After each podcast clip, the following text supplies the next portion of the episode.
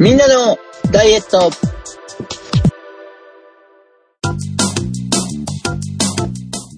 この番組は別れの季節に余分な油に微笑んで手を振りたい皆様のためのダイエットバラエティです。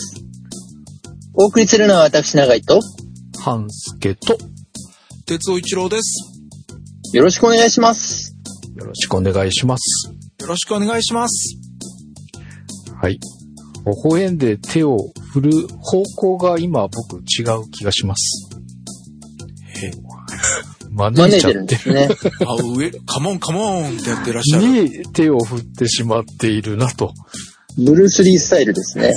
ドキドキしながら聞いておりましたということで、まあ4週間ぶりの収録となっておりますので、私たちがどんな結果になっているのか後ほどお伝えしたいと思いますが、まずは今週もメールをいただいております。D さんからいただきました。ありがとうございます。ありがとうございます。ありがとうございます。ご無沙汰しております。 D です。メールをしないと思ってなかなか送れずにいました。昨年は自分の中で激動の1年でいろいろなことがありました。一時期ストレスが強かった時期もあり、その時期に体重が一気に落ちるという出来事も1ヶ月で4キロも落ちたそうです。おめでとうございます。そうですよね。まあでもいいのかな。ストレスの元がね、かわいそうかもしれないけど、はい、4キロはすごいですよね。1ヶ月で4キロですもんね、うん。その後かなり紆余曲折しながら、心身の健康を図るためにもまた永井先生からの、指令もありウォーキングを始めました。毎日ウォーキングをしてくださいという最初の指令を受け、8月15日から始め、1月25日現在、1日も休まずに歩いています。すごい。これ、調べてみました。この期間、164日間、23週と3日、5ヶ月と11日です。すごい。すごいですよね。ちなみにこれおそらく収録本日2022年3月4日ですが、はい、今日まで記録は継続延長されているはずです。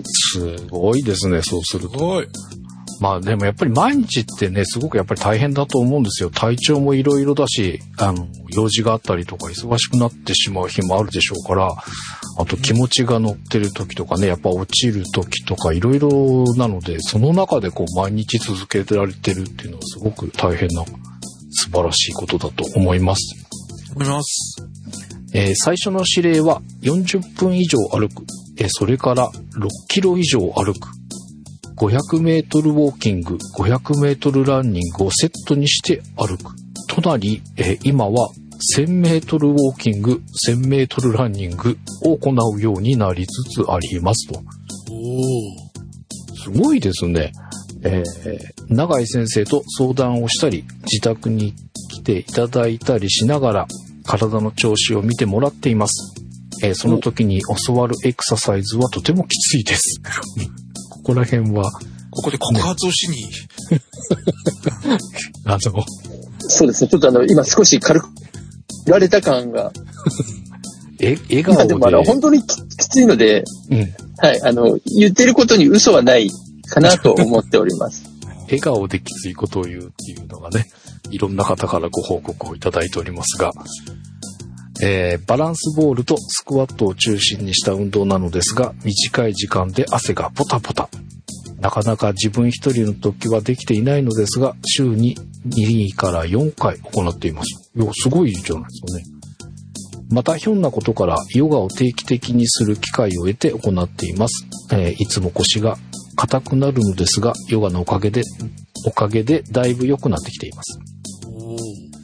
そんな昨年1年間、年初から年末で比べるということで、成果の数値をお送りいただいているので、リーさんの成果発表です。1年間の成果です。体重です。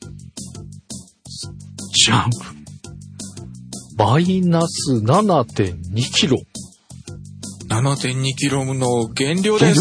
そうか、そういうこと。おめでとうございます。はい、体脂肪です。じゃん。5.3% の減量です。おめでとうございます。おめでとうございます。ウエストです。じゃん。なんと 8.9 センチのマイナスです。超おめでとうございます。おめでとうございます。すごいパーフェクトですよ。いやいやいやいや。多いですよね。昨年は人生最大体重の時期もあったのですが、現在は民大始まって以来最小の体重です。さすがにそれだけ痩せると痩せたと声をかけられることもあり、しかも女性の方がほとんどだそうですが。おめでとうございます。おめでとうございます。実際にちょっときつめだったスーツが少しダボダボになってきました。すごい。鏡で見るフェイスラインもなんとなくほっそりした感じがしてきています。すごい。1月24日現在でApple Watchのムーブゴール連続達成記録が74日となっていて、動くことが少しだけ習慣になったかなと思っています。お、できるだけ毎日続けて動いていけたらと思っています。最近成果が出てきたのでそのご報告でした。オミクロン株の流行も激しく、まん延防止重点措置が出ている中ではありますが、お体にご自愛ください。ご参加とも忙しい中と思いますが、番組の配信も気なむかにお待ちしております。ありがとうございます。ありがとうございます。ありがとうございます。そして追加でこの後またお送りいただきまして、先日メールをお送りした追加ですと、もしまだ間に合うようでしたら一緒にお答えいただけるとありがたいですということでいただいたのが、ここ最近少し食べる量が増えてきてしまっている気がします。おめでとうございます。自分の状態を考えると良いのかもしれませんが、甘いものも少し手が出てしまいます。おめでとうございます。特にチョコレートやポテトチップス系が多いです。おめでとうございます。教えていただいたと思うのですが、だいぶ時間も経っているので、どうしたらよいかもう一度教えていただけるとありがたいです。よろしくお願いします。ということで、その先ほどご紹介させてもらった Apple Watch のムーブリングがその後、まず1日の目標は950キロカロリーで設定されているそうです。それからも継続していて、現在96日連続達成をしていますということで、素晴らしい成果発表ありがとうございました。おめでとうございました。ありがとうございます。まあ後半の追加分は僕も非常に聞きたいところですので、中井先生よろしくお願いします。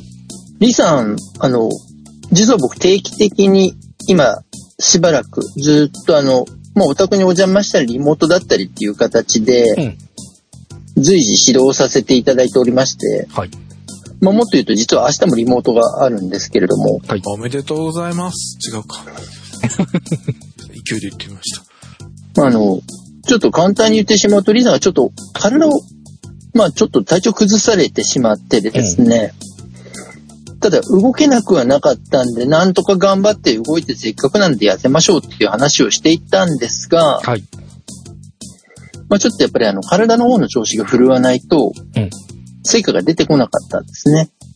うんうんうんうん、なのでまあここはちょっと少し時間が取れるっていうお話でもあったので、はい、ちょっと歩くっていうことをまず入れていきましょうっていうことで、うん、まあ極力毎日歩けるんだったら歩きましょうってお話をしたら、リサ真面目な方なので本当に毎日ちゃんとやってくださったんですよ。すごい。今日に至るまで。本当そこがすごいなと思いますね。これは本当にすごいと思います。うん、本当に毎日文字通り雨の日も風の日もですよね。そうそう。はい。うん。なんでこのことが結果に結びついたのと、まあうん、最初はリーさん体がすごく硬くて痩せにくかったのもあるんですけど、はい。うん。まあウォーキングを始めることによって少し全身が柔らかくなり。うん。あとタイミングでちょっとヨガをなさる機会も増えてきたというところで、かなり全身柔らかくなってきたら、うん、すごく順調に落ちやすくなって来られましてですね。はい。ご本人は謙遜してほっそりとおっしゃってますけれども、うん、かなり印象が違います。へー。相当変化があったというふうに皆さんにご想像、細くなる鏡に映ったぐらいの状況になってると思ってもらっていいと思います。いいなぁ。いいなぁ。羨ましい。羨ましい。うんうん、しかもですね、リーさんこちらには書いてくださっていないんですがですね、一つ皆さんに隠していることがあるんです。お、はい。まあ確かに毎日歩きましょうっていうミッションを、まあちょっと約束させていただいて、はい、日々努めていただいてるんですが、1週間の中で決まった回数動けたら、ラーメンを食べなくてはいけないというルールがあるんですね。食べてもいいじゃなくて食べなきゃいけないの？はい、食べていかなくちゃいけなくて、それ食べていかないとストックが溜まっていくんですね。ほうほうほうほう。なんだろう、リーさんがハッシュタグとかをつけてツイッターで投稿されてるときに、ご褒美のラーっていうハッシュタグがあったりするんですが、そのご褒美のラーというのは、規定の回数動いたらラーメンを食べなくてはいけないというタスクが発生することを意味してるんですね。いや、僕は逆、食べてもいいよっていう意味のストックなのかと思ってました。ご褒美のラーっていうぐらいなんで。はい。むしろ食べましょうっていうお話でですね。そういうことだったんですか。そう。毎日歩いていて、ラーメンもとりあえず少なくとも週に1回は召し上がる状況はありながらも、かつ痩せているというのが現状ということなんですね。うわ、すごい。すごい、すごい。そうですね。そうか、そういうことだ。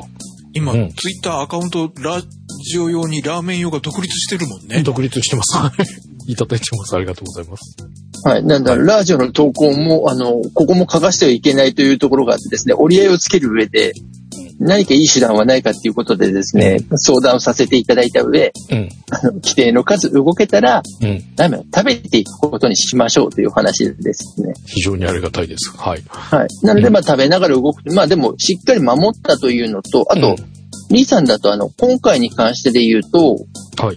体の柔軟性と、伸展性、要は伸ばす動きっていうのを中心にした動きで、実際僕伺ったりした時に指導を今行っているんですね。はい。以前よりも柔らかくて伸びるようになったので、運動がきつくなっているのできついっていうお話になってるんですね。柔らかくなったらきついんですか？柔らかくなる方が動けるじゃないですか。単純に伸びるじゃないですか。はいはいはい、同じ動きをしても、はい。っていうことはエネルギーも出せるし、体の使われる領域が広がるので、はい、だから以前は、だいたい同じ時間ぐらい、30分前後ぐらいの動きにはなるんですけど、マックスで心拍数が上がって、108とかだったんですけど、やっぱり体調が変わってからは、135くらいまでいかれることもありますし。そういう感じになるんですね。すごくちゃんと反応してきますね。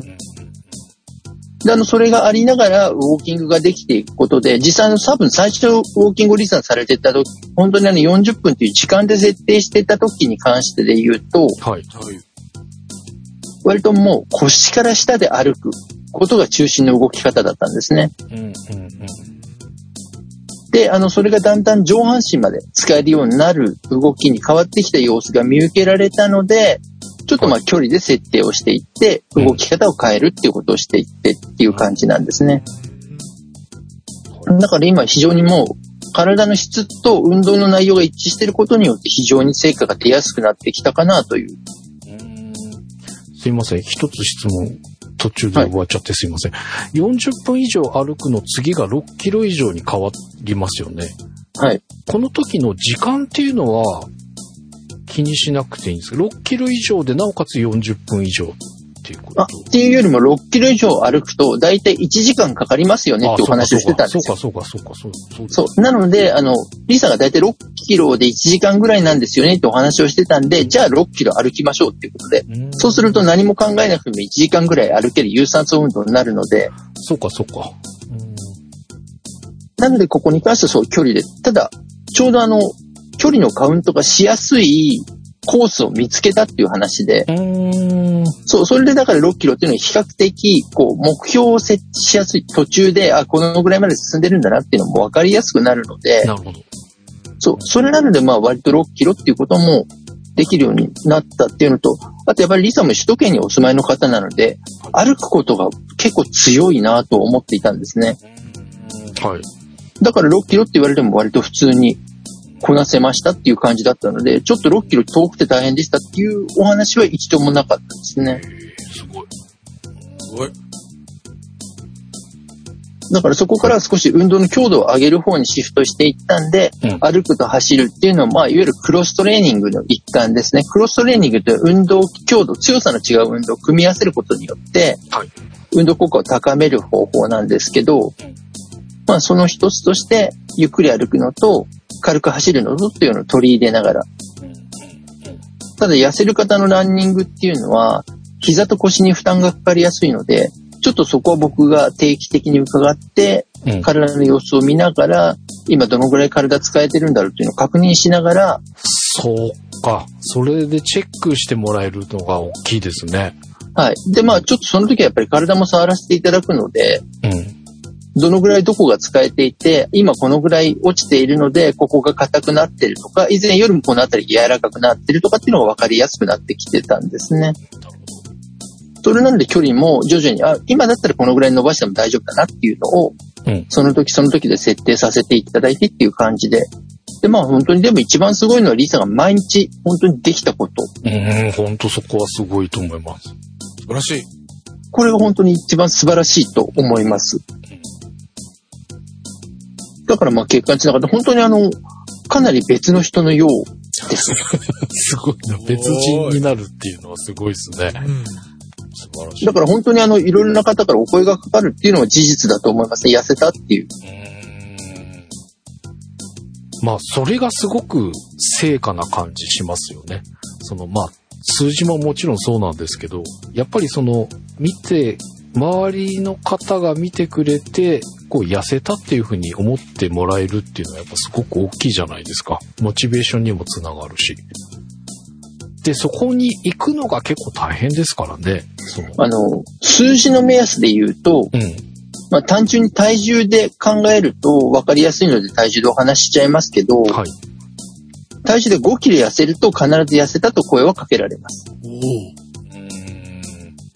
これ3キロだと、気づく人には気づかれるっていうレベルなんですよね。5キロまで行くと、かなりまあ割と頻度が高く合う方からも痩せたって言ってもらえるくらいのコンディションにはなりますね。そうですね。5キロってでかいですからね。あと、リーさんの体重で言うと、まあ落ち幅は10キロないですけど、おそらく脂肪で言うともっと落ちてるので。5.3% ですからね。はい。で、筋肉がついているので、体重は思ったより落ちてないけれども、体としては締まっているっていう状況なので。そうか。マイナス 5.3% で体脂肪率を落として、なおかつその上でのマイナス 7.2 キロの体重減ですもんね。です。だから筋肉もしっかりついているので、最初本当にいじめかっていうぐらいきつい腕立てをしていただいてたんですけど。それ笑顔で言うんでしょ？はい。長井先生は。はい。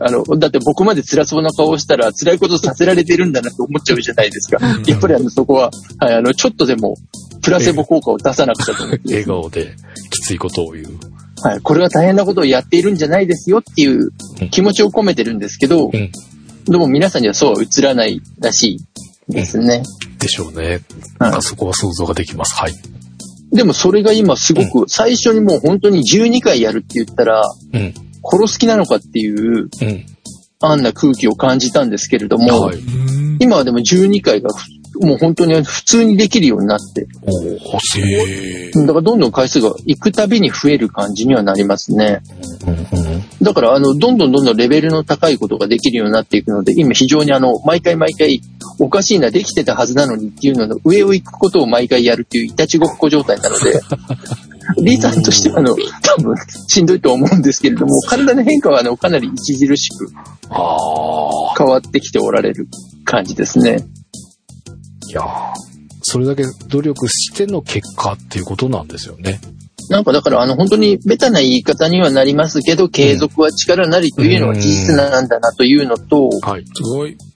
まあなんでしょう、単純にやったことによって確実にやっぱり体作ることは報われるというのが、これ誰しでも言えることなんだなと思ったというお話ですね。ただリーさんもウォーキングに至るまでがなかなかちょっと落ちるってことに苦戦をしていた部分もあったので、うんうん、なかなかちょっと一気に落ちるっていうことがなくて、ちょっと落ちて戻ってを少しずつ繰り返してる感じで、それはそれで悪くなかったんですけど、はい、やっぱり続けていく上でご本人のモチベーションが上がるためには、うん、ドンって落ちたり体の変化を感じられた方が良いっていうところもありまして、うんまあ、それなのでちょっとウォーキングを徹底的にやってみましょうっていうところからお話をさせていただいて、まあ、今回の結果に結びついているので、本当に僕が会うたびに変わるなと思うくらい、今月に1回ぐらいお顔を拝見するんですけど、はい、でも会うたびに本当に順調に落ちているなっていう感じを受けるくらいなので、お近くにいる方でも多分かなり気づいてくださるだろうと思います。そうですよね。1ヶ月でって言ったら、それで変化が分かるって言ったら結構早いペースな気がしますけど。そうですね。あとはだから、うん、急に痩せると良くないのが、まあ、以前から申している通り、うんうん、皮が余りやすくなるので、うんうん、いかにその皮が余る状態を作らずに、うん、体の中身を詰めながら、かつ細くしていくかっていうところに今、意識を向けて体を作っていただいているので、なんか、ね、ちょっとステージが進んだお話になってきておりますが、かなり肉体改造っていう感じですね、正直。だからすごく多分体調も回復されてきているんじゃないかと思っているので、うんうんうん、正直リーさんの今回の質問に関しては、僕はチョコとかポテトぐらい食べてもいいよと思っているところが正直あるんですね。そうなんですか。おーい。D さんは気にされてるようですが、はい、じゃねっていう感じですか。ただそれだと多分求めていることに対しての回答にならないので、はい、そこに関しての回答で申し上げますと、はい、ただ同じなんですよ。食べていいと思ってるっていうのが一つなんですが、はいはい、まあ選びましょうというお話で、まあいつも言ってる通りなんですが、うん、例えばチョコレートでも、うん、本当にミルクチョコみたいなものでなく、うん今で言うとカカオのパーセンテージが 72% 以上のもの、はいはい、ちょっとほろ苦いものですけど、うんうん、72% 以上のものっていうのは逆に健康効果を認められてるんですよね、うんうんうん、ポリフェノールによって、うんうんはい、で 90% を超えたものとか 80% 台のものっていうのは相当もう苦味がかなり強いので、うんうんうん、多分チョコレートを食べたいという気持ちと相反した味わいになると思うので、うんうんうん、72% ぐらいだとギリギリおそらく満足度もありながら罪悪感を消せるぐらいの範囲かなと、うんうんうんはい、あとちょっとまあ特定の商品名を挙げてしまいますが、別にこれ僕が大プッシュしているわけでも何でもなく、そこのメーカーさんと癒着関係でもない商品なんですが、はい、確かに明治さんからオリゴスマートっていうチョコレートが ありますね。見たことある、はい、うん多分あたりは召し上がっていただいても腸内環境に働きかけたりするので、結果腸内の良い菌が増やせたりすると、はい、痩せやすい状況も作れたりするので、うん、はい今調べました、はい、オリゴスマートは明治さんです。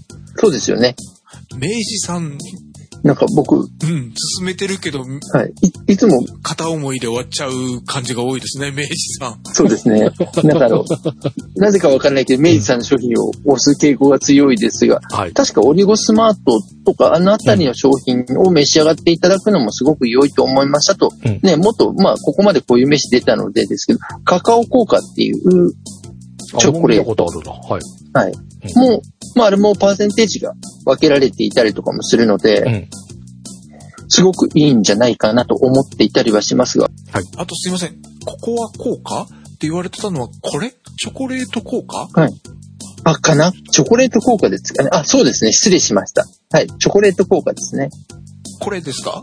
そうですそうです。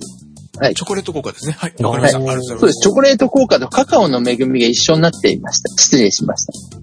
はいはい、カカオの恵みっていう商品もあったりするので、うんうん、この72は僕食べたことあります。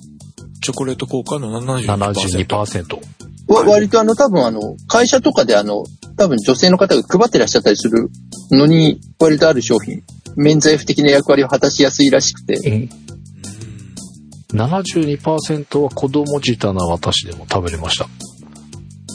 うん、僕も食べれたけど、お菓子じゃなくてもうお酒のつまみとして別なウイスキーかなんかを飲むときにちょびっとかじりながらぐらいにしましたね。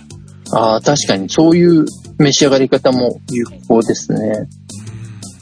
うん、なので今本当にチョコレートって機能性が高まっているので、うん、はい、そういったものを選んでいただけるのであれば、僕はある程度ご褒美に食べてもいいんじゃないかと思っているところはあります。僕は個人的に一月に一回だけホームランバーっていう、はい、チョコレートのコーティングされたパンのようなお菓子があるんですけれども、うんうんうん、あれを一月に一本だけ食べることができるっていう、うんうん、自分の中のルールを課してるんですけれどそれは永井さんが食べるの？僕は何よりもあれが大好きなんですね。そうなんですか。でもやっぱり好きなだけ食べられないので、あ、まあまあまあ、はい、毎月15日に食べようと思ってですね。びっくり。ホームランバー僕も多分在庫あります。でも月1本じゃ済まないかもしれない。はい。そうなんです。止まらなくなっちゃうので、数を決めておかないと、はい、と思ってはいますが、まあちょっと効果効能とは別ですけれども、はい、まあだから食べることもありですし、今チョコレートとかいわゆるお菓子って機能性が高いもの非常に多い。うん、いろいろ出てますよね。うんですね。だからまあそういった意味では、お菓子もものを選べば良いので、ポテトチップスも揚げたものでなくて焼いたものとかもあるんですよ、今。ああ、はい。なんでそういったものを選んでいただけると、割と良いですし、あと小池屋さんが結構フラッグシップで出している、金色のパッケージの商品でいろいろな味が、和牛とか極みコンソメとか塩とか書いてあるものがプライドポテトってやつかな。小池さんの湖の「子」っていう字が真ん中にドーンと上の方に表示されているポテトですね。確かあれも割と多分食べ応えとかもあったりするので、まあそういった意味でも良いですし、ただ多分塩味のものでポテトチップスっていう意図だとは思ってはいるんですが、はい、あえてここで両方折衷したところで、僕は今の時期だと干し芋を召し上がった方が体にはすごくいいと思っております。なるほど。永井先生、小池屋さんのやつってこれですか？そうですそうです。まさにこのあたりのシリーズです。プライドとはまた別だ。なんかちょっとプレミア感があるやつですね。はい、そうなんですよ。今すごく小池屋さんがちゃんとしたポテトチップみたいなので、うん、力を入れていて、定期的にいろんな味の商品を出しておられてですね。で、単純に多分チョコレートとかポテトチップが欲しくなるっていうのは、脳がストレスを感じてるっていうところなんですよね。その原因がまあ何かにはよりますけれども、うん、なのでそれを解消させてあげる、まあ一つの手段として、うん、ある程度の量甘いものを入れてあげるっていうのは悪くはないかなと。飲み物で入れるよりははるかに固形物の方が良いです。ああ、はいはいはい。単純によく言われる話ですけど、もう本当に微糖って言われる缶コーヒーでも、うん、角砂糖で言うと大体12個ぐらいって言われるんですね、中に入ってるのが。それであればもう本当に普通にチョコレートを召し上がっていただいた方が、うん、むしろちゃんと甘いものを取ったっていう感じも得ながら、まあ、適切なカロリーで抑えられるので、はい、飲み物よりは固形物でチョコレート味のものを召し上がっていただくと良いかなと、はい、まあ、あと女性だと多分ココアとかを召し上がる方も多いのかなと思うんですけど、はい、食物繊維が取れるっていうのは聞いたことがあるんですが、そうです。食物繊維とポリフェノールですね、うん、で昔はすごく甘いものが多かったんですけど、今多分バンホーテンさんとかで出てるココアって割としっかりココアとしての味といいますか、まあミルクの味が抑えられながら、本来のカカオの味があるようなものが多いので、まあそういったものでも楽しんでいただけるかなと思うんですね。さっきの飲み物を抑えましょうっていう話とちょっと矛盾するんですけど、あったかいものを入れると満足度が高いっていうのはあるので、だから冷たいココアはちょっと一気にグッと入ってしまうので、うんうん、抑えられた方が良いかなと思いますが、なんでまあ結論から言うと召し上がるのは大丈夫ですけれども、物を選びましょうというところが一つと、うん、今の時期だと干した芋がとても美容にも良いですっていうお話でですね、うんうん、焼き芋今非常に見直されてるんですよね、うんうんうん、スーパーフードとして。いやスーパーフード、うん、今海外のセレブも焼き芋を食べるの流行ってますから。あ、そうなんですか。はい。だからすごく焼き芋の進化が見直されているので、うん、コンビニエンスストアでもすごく売られるようになりましたし、スーパーマーケットでもそういろんなところで出るようになってますしね、うん、スーパーでのこう売ってるコーナーが僕が行く何か所かのスーパーどこも全部今どこでも買える状態になってと思って見てました。今見直されてきているので、うん、すごくコンビニでも多分焼きも売ってるところありますしね、焼きたてというか、うんうんうん、で冷やし焼き芋っていうのも売ってたりするところもあります、はい、それは知らなかった。これは多分僕さっき言ったセブンイレブンで冷やし焼き芋売っていたので、でもそれ以外にあったかくて本当にスーパーマーケットとかで石の上に置いてあるような形で販売しているものもコンビニエンスストアによっては置いてたりしますね今。だからすごく今、ブームが来てるからっていうことじゃないですけれども、食物繊維が多いこと、糖度の高いお芋を使われていること、ビタミン C が壊れにくい形でたくさん残っていることということで、お肌にもすごく良いっていうことでですね、はい、腸とお肌にすごく良い食品っていうところでも、今見直されていますし、非常に満足度も高いっていうところでですね、はい、甘いものとお芋っていうことで言うと、干し芋も選択肢に入れていただけると良いかなと思ってます。ぜひご検討ください。チョコも芋もラーメンも食って痩せてすごいです。そうですよね。そうか、そうですよね。うん、はい。ということで、非常に素晴らしい成果をご紹介いただきましてありがとうございました。ありがとうございました。おめでとうございました。おめでとうございます。ありがとうございました。明日よろしくお願いします。あ、明日行かれるんですね。はい。よろしくお伝えください。明日はそう、リモートでそう、お話をするので、ちょっと、はい、伝えておきます。はい。ということで、また、経過などもお送りください。ありがとうございました。待ちしております。ありがとうございます。ありがとうございました。はい。それでは、4週間の私たちの成果発表です。よろしくお願いします。よろしくお願いします。よろしくお願いします。はい。私、まず、ムーバレックス SER は4週間28日パーフェクトでございます。おー。でございます。なんか前回の終わりに、うん、マイルール、自分のマイルールを自画自賛して、うん、マイルールをおすすめされてましたけど、うん、使いませんでした。後で聞いても、半助さんのマイルール。はい。2日分の借金をうん、後日清算してもいいというやつを勧めておられるのか、うん、あなたはあなたの、だから鉄夫は鉄夫の、聞いてる方は聞いてる方の独自のマイルールを自分で作る方がいいよっていうおすすめなのか、よく分かんなかったです。あ、なるほど。ご自身で作っていただいてもいいし、僕のマイルールを真似していただいてもいいと思うんですけど、やっぱ続いた時にそれを崩しちゃいけないみたいな変なあれがかかるのが良くないなと。結果マイルール使わなかったんですけど、でもそれを使えばいいじゃんっていうなんていうのかな、気持ちの余裕というか、後で調整すればいいやみたいな、なんか続いちゃうとこんだけ続いたからやめられないっていういい意味でのプレッシャーもあるけど、うんうんうん、逆にそこがマイナスになるかなっていうのもあるので。マイナスになるの？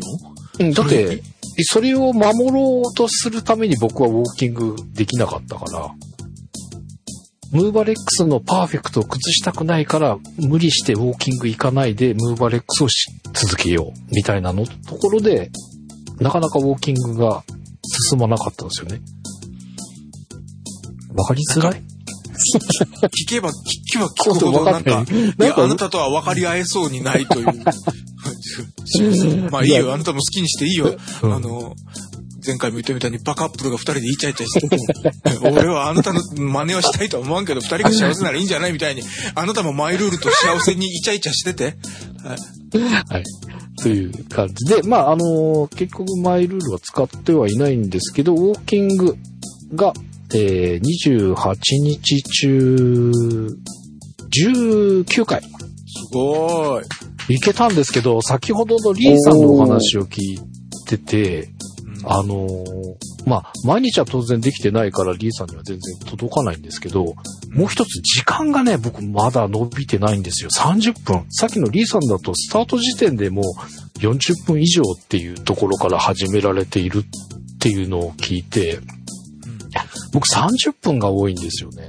行ける時に1時間ぐらい行くこともあるんですけど、バッと見返すとやっぱり30分ぐらいのことが多いので少しもうちょっと歩かないといけないかなっていうふうに、感じておりましたっていうのと、まあ、回数はこれぐらいかなもうちょっと増やすことができればとは思いながらも、まあ、これぐらいのウォーキングのペースプラス筋トレを再開しなきゃっていうふうにいます。で、まあ、食べたものは一杯でした。食べる量をコントロールして少し体重落とせるんじゃないかなって思っていたんですけど、なんかコントロールできませんでしたっていう4週間です。はい。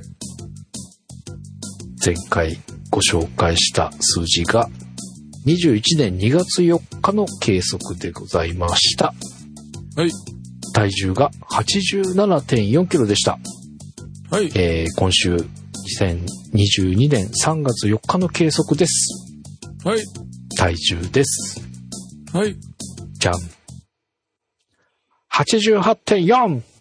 0.0 キログラムの増量です。ありがとうございます。体脂肪です。前回ご紹介した体脂肪が 26.2% でした。今週の体脂肪です。はい。じゃん。26.4。0.2% の増量です。ありがとうございます。お疲れ様です。本日はない。うん。前回ご紹介したウエストが 101.8 センチでした。今週のウエストが、じゃん。103センチ。103.0 ってことですか ?103.0。1.2 センチメートルの増量です。4週間食べてみました。ありがとうございます。いや、褒めてない。逆パーフェクトやっちゃいました。まあでも体重の増えた割には体脂肪は増えてないですね。お、なんか、せめてものフォローしていただいているんでしょうか。いや、フォローっていうか、今、数字を見るとですよ、うんはい、体重1キロ増えてるけど、うん、体脂肪率が 0.2% なんですよ。うん。うん。だから筋肉がついたのかなっていう好意的な評価ができるかなと思ったら、ウエストが1.2 センチ増えてるんで、筋肉はついてないなっていうふうに。ダメだ。はい、これ食べて育てた結果だなっていう。そうですね。やっぱこんだけ歩いたのにこの増えてるってことはやっぱ食べ過ぎだよねっていう。まあ食べ過ぎっていう量の問題ではなくて、うん、割となんでしょう。さっきのウェルカムしてしまった。暖かい地方の鳥みたいな色の食べ物をいっぱい召し上がってますよね。色鮮やかなというか、極彩色のというか。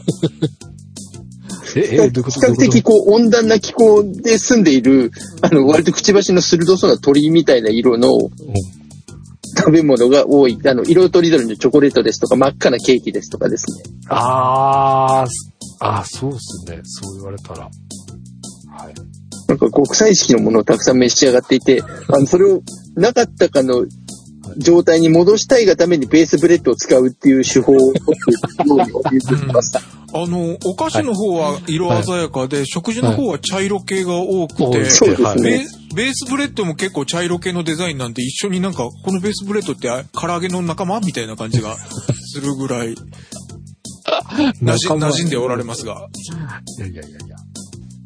いやそうなんですよ。だからね、ベースブレッドでセーブしってるつもりなんだけど、その反動で余計食っちゃってるのかなっていう、逆効果やんっていうね。ちょっと使い方を誤っているかなっていう。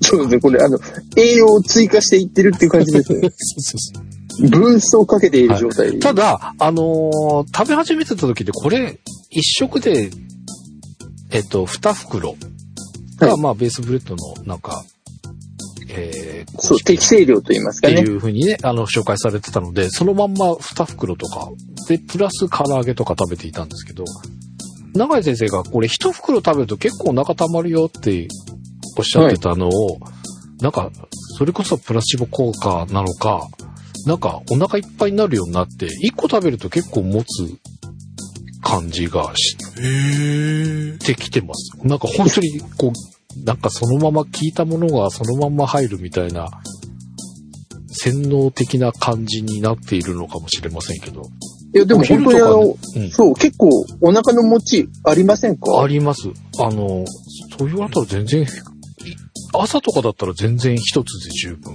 あ、でも確かにおっしゃられたように、うん、ベースブレッド一つの食事枠にベースブレッドしか映ってないのがあったり、うん、まああってもリンゴが食えてるぐらいなのが確かに全体から見ると多いんですが、私がたまたま手を止めたところが、うん、3月3日でベースブレッドとセブンイレブンの菓子パンが一緒に乗ってるから、よく行ってシャーシャーとこんな食った後にどういう面して言えるんかと思って、ちょっと私がでもここだけだよね。ですよね、うん、でもたまたまここに残った時に言ったんで、はい。よく言うわこいつって。はい。いや本当ね、本当に本当朝とかだったら本当これだけ、お昼の時ちょっとってなる時もあるんですけど、まあそれでもだいたい一袋で結構お腹持つので、うん、いける感じです。ただなんかこれで2袋食べると思ったら結構本当に食べきれないよっていうぐらいのボリュームになる感じがするんですね。いや、ごめん、食べれちゃうとは思うんですけど。でも時間を空けるとかっていうやり方とかすればすごく持つと思います。本当にね、結構食べ応えありますよね。はい。そしてちゃんと噛める感じっていうんですかね。そう。はいはい、はい。割とこう弾力があるんですよね。タンパク質が多いから。だから普通のパンよりも多分飲み込むまでの咀嚼の時間が長いですね。チアシードとかも入ってたりするので。はい、そうですね。プチプチがなんかこう、噛む回数増やしてくれてる感じがするんで。そうですね。僕も早食いの方なんですけど、これに関しては、そのチアシードが、しっかり噛まなきゃって思い出させてくれるっていうので、うん、非常にいいんですが、朝昼をこのベースブレッドですると、頑張ったから夜はいいよねみたいなことをやってしまうので、今のところうまく成果が出ておりませんが、ベース配分の問題ですね。ちょっとそこら辺の考え方を少しまたチェックして、若干ベースブレッドのせいにしてる感じが伝わってきます。いや。で、あと、まあ、ちょっと、次回にまたゆっくりお話ししようとは思うんですが、永井先生が前回ご紹介してくれたヤクルト1000。はい。ご紹介聞いておりまして、睡眠のね、質が向上するっていう部分にすごく惹かれて、今、試してみております。14、5本。まあ、1日1本。で、14、5本今飲んでみておりますが、すごい。まあ私には非常に合ってたみたいで、まあ良かった。良いです。で、まあちょっともう少し継続して次回の収録の時にでもゆっくりお話しさせてもらうと思いますが、今のとこ非常に、ちょっとお高めなのがあれなんですけど、続けてみたいと思ってやっております。ヤクルトレディさんに持ってきてもらってるんですか？まあ、それもお話しようかなと思ってたんですけど、セブンイレブンとかスーパーで買えます。で、調べてみたら、ヤクルトさんで買えるのと、形状が違うみたいですね。そうですね。ヤクルトさんでしか買えないタイプと、まあ、コンビニとかスーパーで買えるタイプと。多分、ヤクルトさんの専売品の方が、従来の形のヤクルトっぽくて、うんうん、コンビニエンスストアとかスーパーで売ってるのって少し縦長のフォルムになる、そうですね、少し高さが、うん、細長いというかちょっと大きい感じ、こけしの胴体みたいな感じ。ああ、さすが、そう、そんな感じですね。はい、はい、うん。っていうのをちょっとやってますので、また次回お話できればと思っております。はい。あとヨーグルト食べてるんじゃないの？褒めてもらいな。ああ、ヨーグルトも続いてます。ヤクルトと一緒にセットで合わせていただいております。これも結構続いてるかな。そうですね。だからヨーグルトは確かに召し上がる回数が増えてきて、これで色味が白くなってるなっていう、こう、チョコレート等々の茶色を打ち消そうとしている白さが生まれているっていう。この免罪符的に使っているヨーグルト。ヤクルトとヨーグルトと、まあ意図的に Mac のキーボードで白い部分を写して白身を、面積を増大させておられますが、これなかったらかなり茶色いぞ、お前。と、私は思っております。そうか、このキーボードがそんな効果を生んでくれてたんですね。そうですね。で、縦で見ていくと、はい、ヤクルト、キーボード、ヨーグルト、挟んでブラックサンダー、挟んでキーボード、ヤクルト、ヨーグルトっていう、なかなかな構図の日があったりしますからね。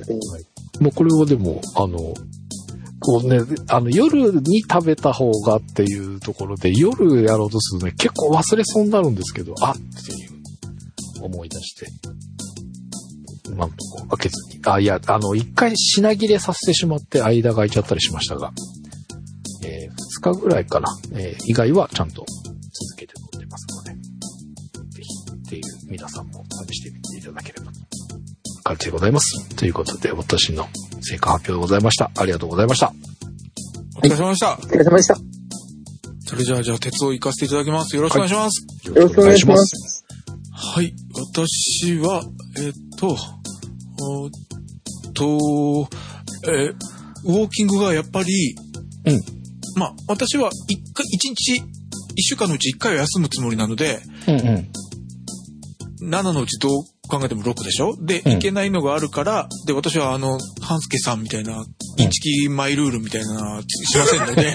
インチキ言わないで。はい、てか、前回お話したみたいに、本当にその1日の休みをのけて、さらに残りを6全部いくぞぐらいのつもりでも、やっぱりいけなくなって5かなと。うわ、半助さん7なのに俺5かと思って落ち込んでたら、あ、そういえば半助マイルールやんみたいな。で、今度の収録の時に永井先生に、インチキでイカサマで7に続けるのと、正直に言って5とどっちがいいんですかって聞こうかなと思ったけど、俺の頭の中の永井先生がどっちでもいいよ、やりたきゃやっとけって言われるような気がしたから、聞くだけ無駄かなと思って、僕は僕のマイルールじゃなくて正直で、素直にオネスティに話しております。はい。なので、ストレッチは、まあ、時間がないときは本当に股関節だけしかないときもありますが、まあ、ほぼ、かな ?7。そうそう。うん。いや、でもね、今週が3日か4日ぐらいなんか、その36時間動いて12時間みたいな、もうぐちゃぐちゃな日があったりしたんで、はい。なのでもう、最後の週は僕、5回しかなかったとみなして5回の5日間のうち4回という。ああ、なるほどね。みたいな感じです。もうまさか来なかったんだもん。はい。はい。なので、完全に、つまりストレッチは毎日やるが、ちょいかけるぐらい。かな。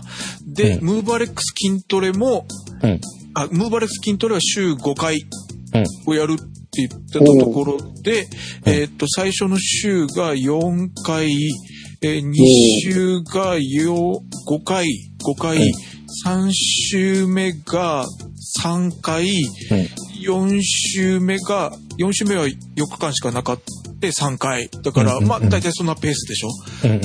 7分の5ぐらいの感じ。よりちょい切るかなぐらいの感じです。はい。で、ウォーキングはまだ少ない。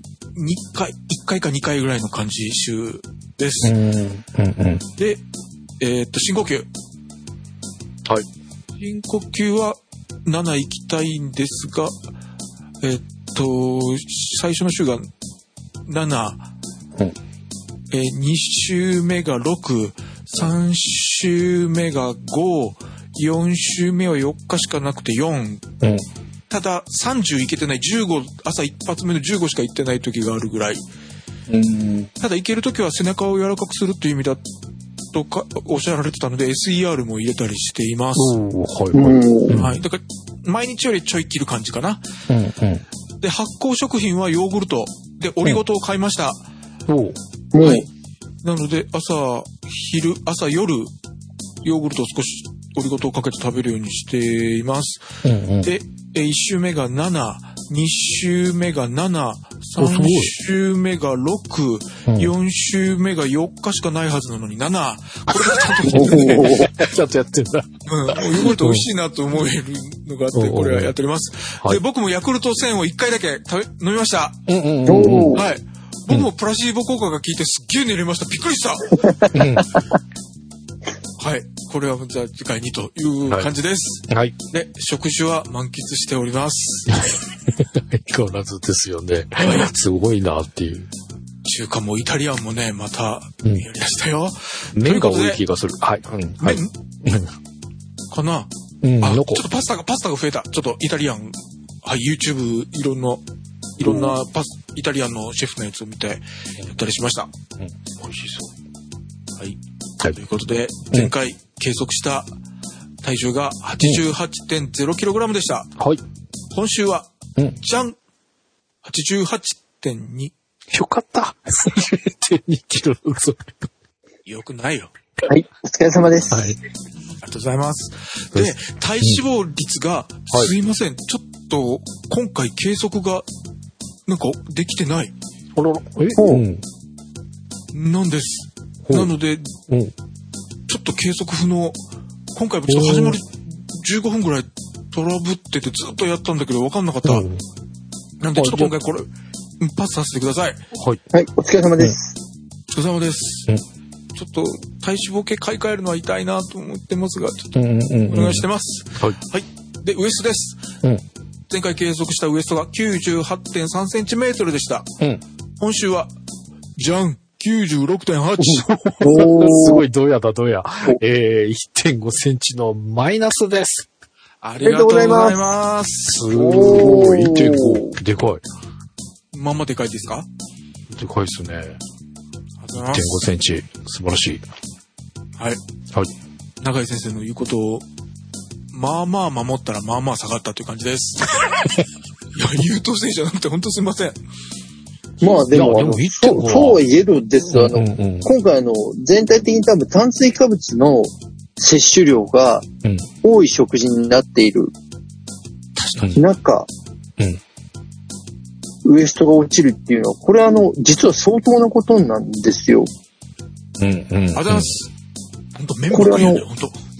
そうこれでいて体型が変わるって実はかなりすごいことです。からね、中井先生のおかげです。ありがとうございます。とんでもないです。っていうか、本当ですよ。しっかり食べてる。そう、これ召し上がって、ウォーキングの数も今の通りで、うん、って考えたら、うん、はい、落ち方で言ったら、これかなりものすごいことです。ありがとうございます。ストレッチもね、そんなにフルにやれてるばっかりじゃないよ。うんそれで、ちゃんとだからストレッチが半助さんおっしゃるように、うん、かなりここに来て効いている感じがありますね。で、やっぱり柔らかいっていうことって何がいいっていうと基礎代謝が上がりやすいんですよね。そう、そこかなと思いました。うん。なので、これだけ炭水化物を召し上がっても基礎代謝でちゃんとクリアできて、かつ減るところまで達してるっていうのは、こう事実としてかなりすごいことですから。ありがとうございます。いやこれはかなり本当に結構とてつもないっていう単語が似合うぐらいすごくいい成果が出ている感じですね。ありがとうございます。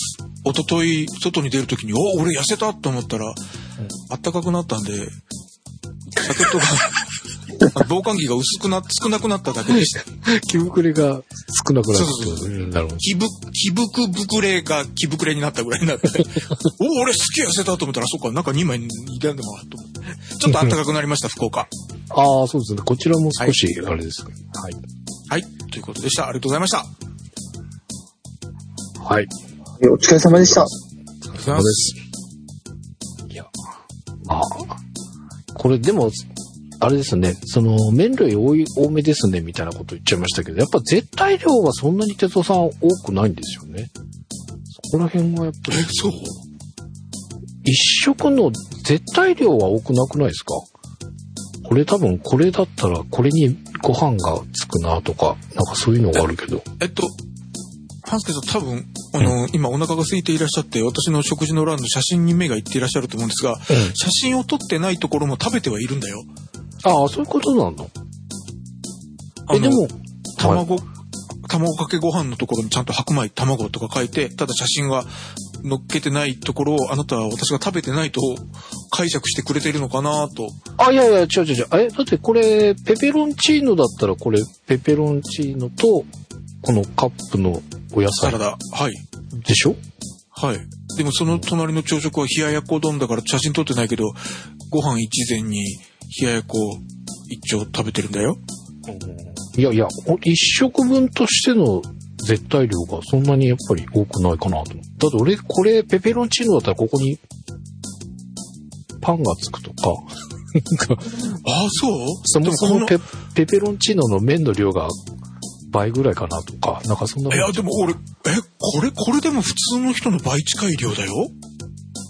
これ20センチのスキレットだから。普通お店だったらパスタって1人分 80g から多くて100ぐらいですよね。100g ってですよね。これ多分120ぐらいいってるよ。まあ、半助さんの普通が違うってことだね。はい、群馬県基準ですもんね。あ、そうですね。はい、何多いの？群馬県というか高崎がですね、無理やりパスタの街っていうことを標榜し始めまして。有名なとこ何でしたっけ？シャンゴですかね。あ、シャンゴっていうパスタ屋さんがあるんですけど、そこがですね、麺の量が 300g っていうですね。はい。なかなかの量で提供してくるお店がございましてですね。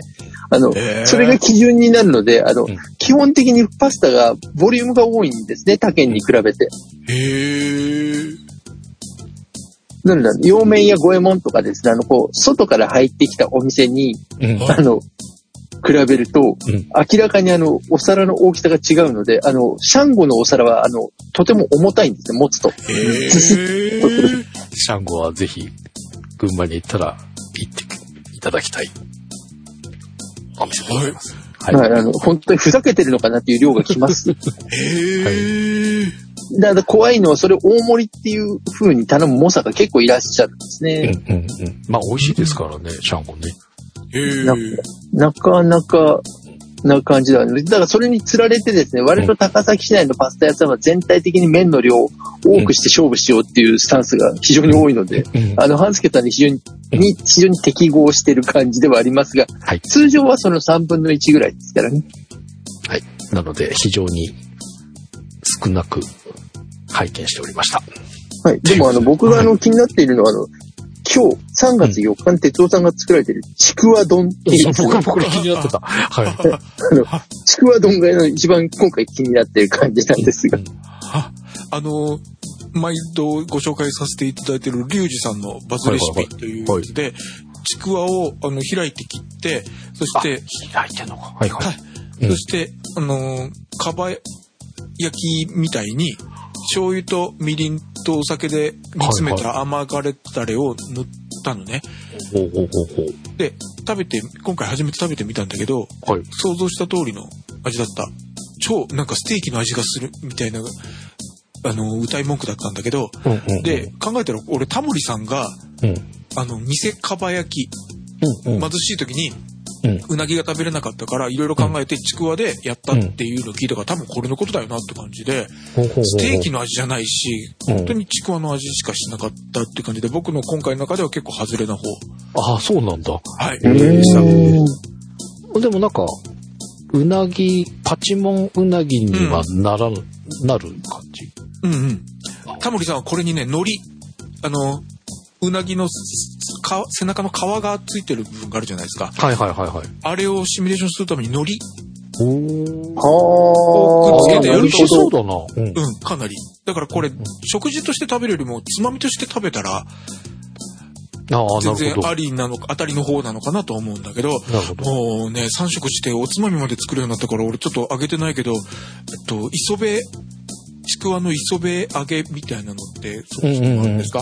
あります。はい。うん。磯辺揚げって言いますね。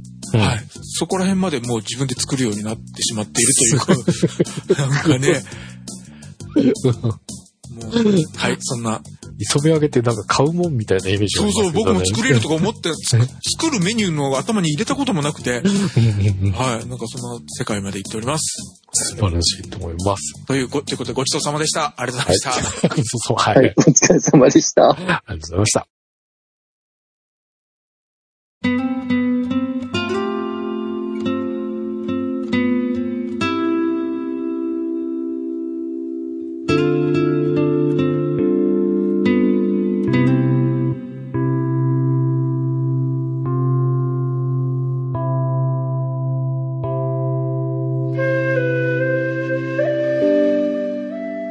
今週も最後までお付き合いいただきありがとうございました。この番組ではダイエットの悩み、動いた自慢、ご意見、ご要望などお待ちしております。送り先はdiet@p-scramble.jp またはポッドキャストステーションスクランブルホームページのトップあるいはこの番組のバックナンバーページにメールフォームのリンクがございますのでそちらもぜひご活用ください。気づけば徐々に日が伸びてきました。日が伸びてくれたことも少しウォーキングができるようになった要因だったかもしれません。実際歩き出す時には暗くなってるんですけど、仕事の目処がついて、今日はいけるかなって考える時に、まだほんのり明るさが残ってたりすると、そういう時は前向きに考えやすかったように思います。これからしばらくどんどん日が伸びてくると思いますので、ポジティブに動いていきましょうということでお届けしました。みんなのダイエット235回。お相手は半助と鉄尾一郎と長井でした。ではまた次回。ありがとうございました。ありがとうございました。ありがとうございました。